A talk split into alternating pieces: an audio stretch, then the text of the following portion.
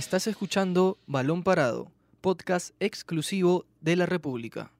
Hola, ¿qué tal amigos de Balón Parado? Bienvenidos a un nuevo episodio del podcast de la República. Mi nombre es Ángelo Torres. ¿Qué tal, Ángelo? Mi nombre es Samir Balta. ¿Qué tal? Buenas tardes también a todos. Eh, mi nombre es Jerry Bautista y empezamos con la información. Ayer por la tarde Sporting Cristal cayó en la ida de los octavos de final de la Copa Sudamericana, ¿no, Ángelo? Así es, cayó 1-0 ante Zulia en Maracaibo, ¿no? En el partido de ida, como decía, de los octavos de final de la Copa Sudamericana.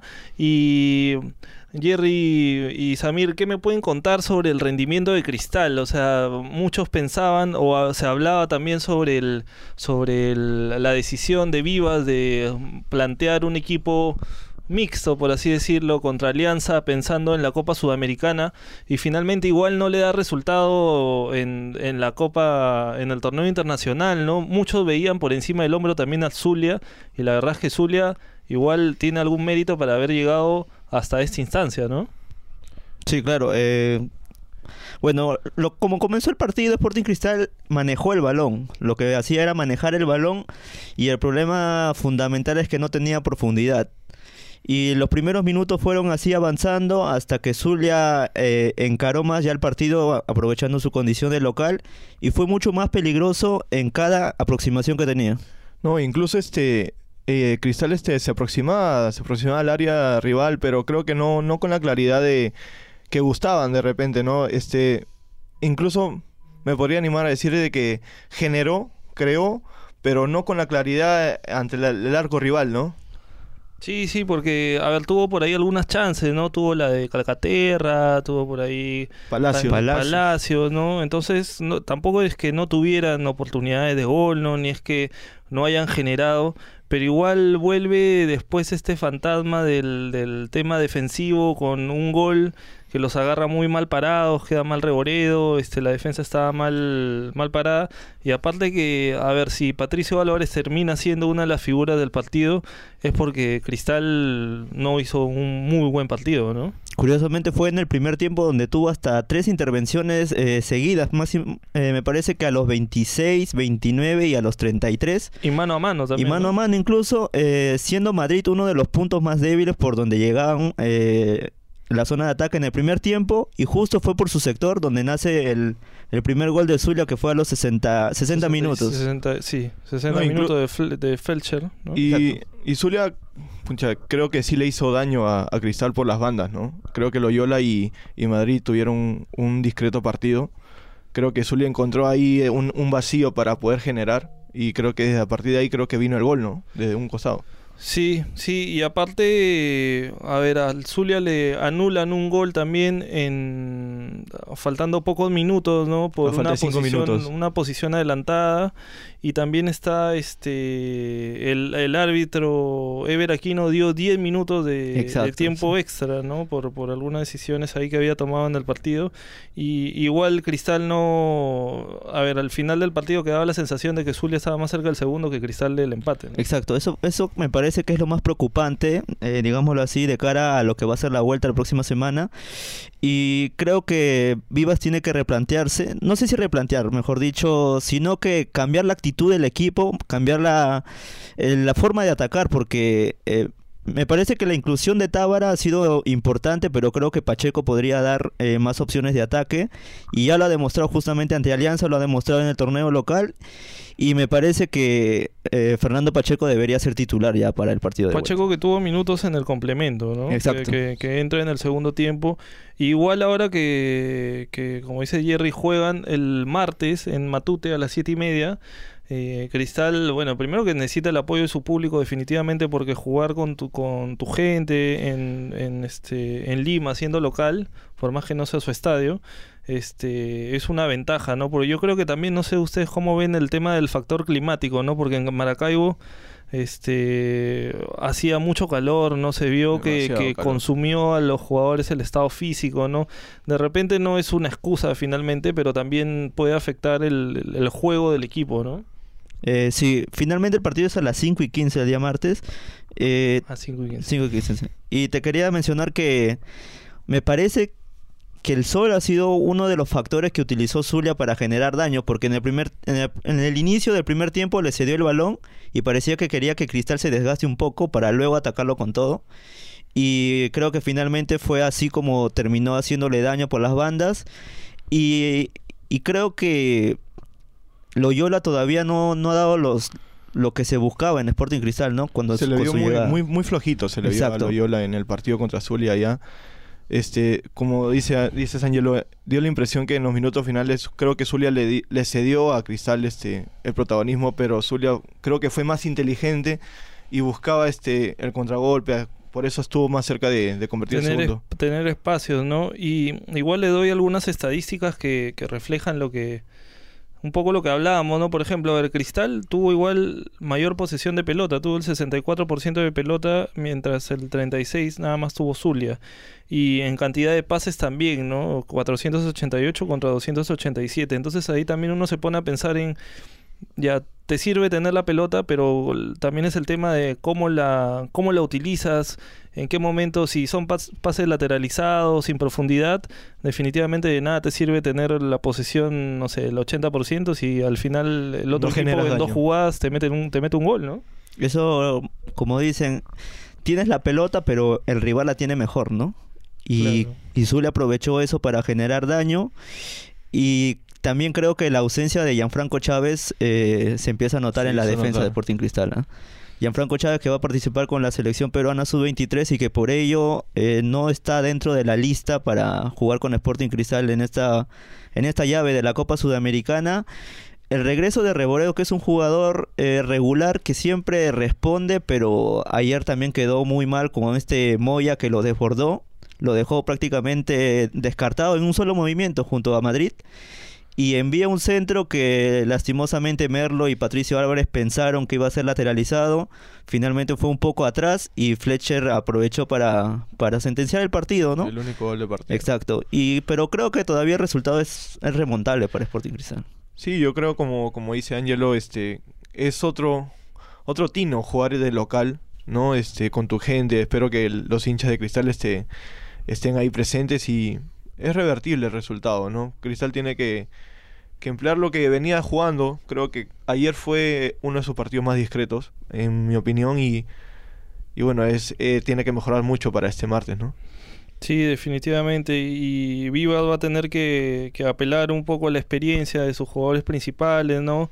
A, a también la a también buscar alguna variante, ¿no? Como decía Jerry por ahí, Pacheco, ¿no? Algún jugador que le dé un cambio de ritmo o algo diferente que pueda que pueda también ayudar a, a no ser tan predecible por, por algunos momentos, ¿no? Y justo te iba a comentar, eh, se unió Christopher Olivares al equipo, pero lastimosamente no ha sido... No está en no, la no lista. está en la claro. lista, exactamente. Y esa podría ser también, o podría haber sido también un, un cambio allá en la zona delantera, porque Cristian Palacios eh, tiene también unas de cal y otras de arena, porque ya lo hemos visto también en el torneo local, que hay unos partidos en los que el arco se le abre y anota y genera y habilita y hace todo bien.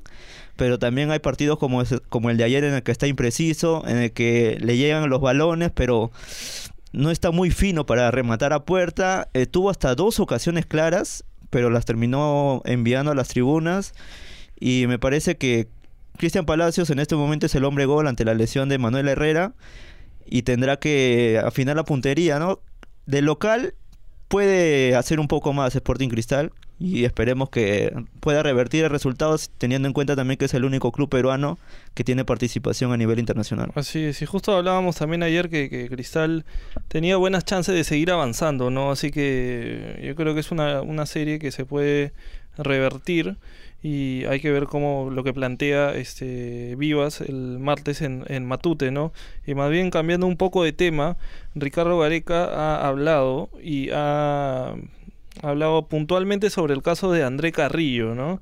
Y esta noticia que en realidad creo que le ha gustado poco que, que firme un contrato de cuatro años con el Al Hilal, un equipo de Arabia Saudita, que, que por más que sea uno de los más importantes de su país, de asiático, que juega la Champions de Asia y todo esto, eh, la liga no es tan competitiva y sobre todo cómo puede afectar a la selección en el tenerlo ahí, ¿no? Porque algunos equipos, o mejor dicho, algunos partidos ya del, de, este, de este torneo de la Champions asiática, pero fuera de eso no es el mismo nivel de competencia, ¿no? Y le voy a leer algunas de las declaraciones que, que dio. Eh, dijo que lo hemos hablado, me dijo que existía esta posibilidad, se lo pidió a él y a su representante por la selección que se tomen mejores decisiones pensamos que André es un jugador para las mejores ligas, ¿no? Ahí hay un pequeño jalón de orejas también, ¿no?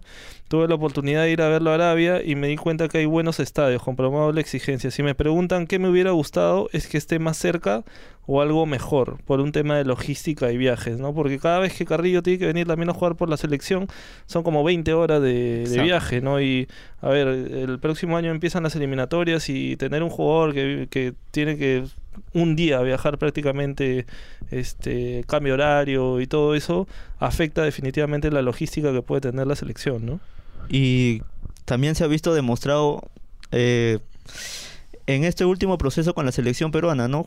Que Ricardo Gareca decidió tenerlo un poco al margen porque no estaba en su mejor nivel, también por las lesiones, pero me parece también porque la competencia le exige menos a André Carrillo en Arabia, ¿no? si bien nosotros sabemos de las capacidades que puede demostrar, que también demostró en el Watford cuando jugó en la Premier League de Inglaterra, creo que su nivel en Arabia Saudita puede ir disminuyendo, producto también de, sentirse cómodo ante tal vez rivales de, menor jerarquía, ¿no?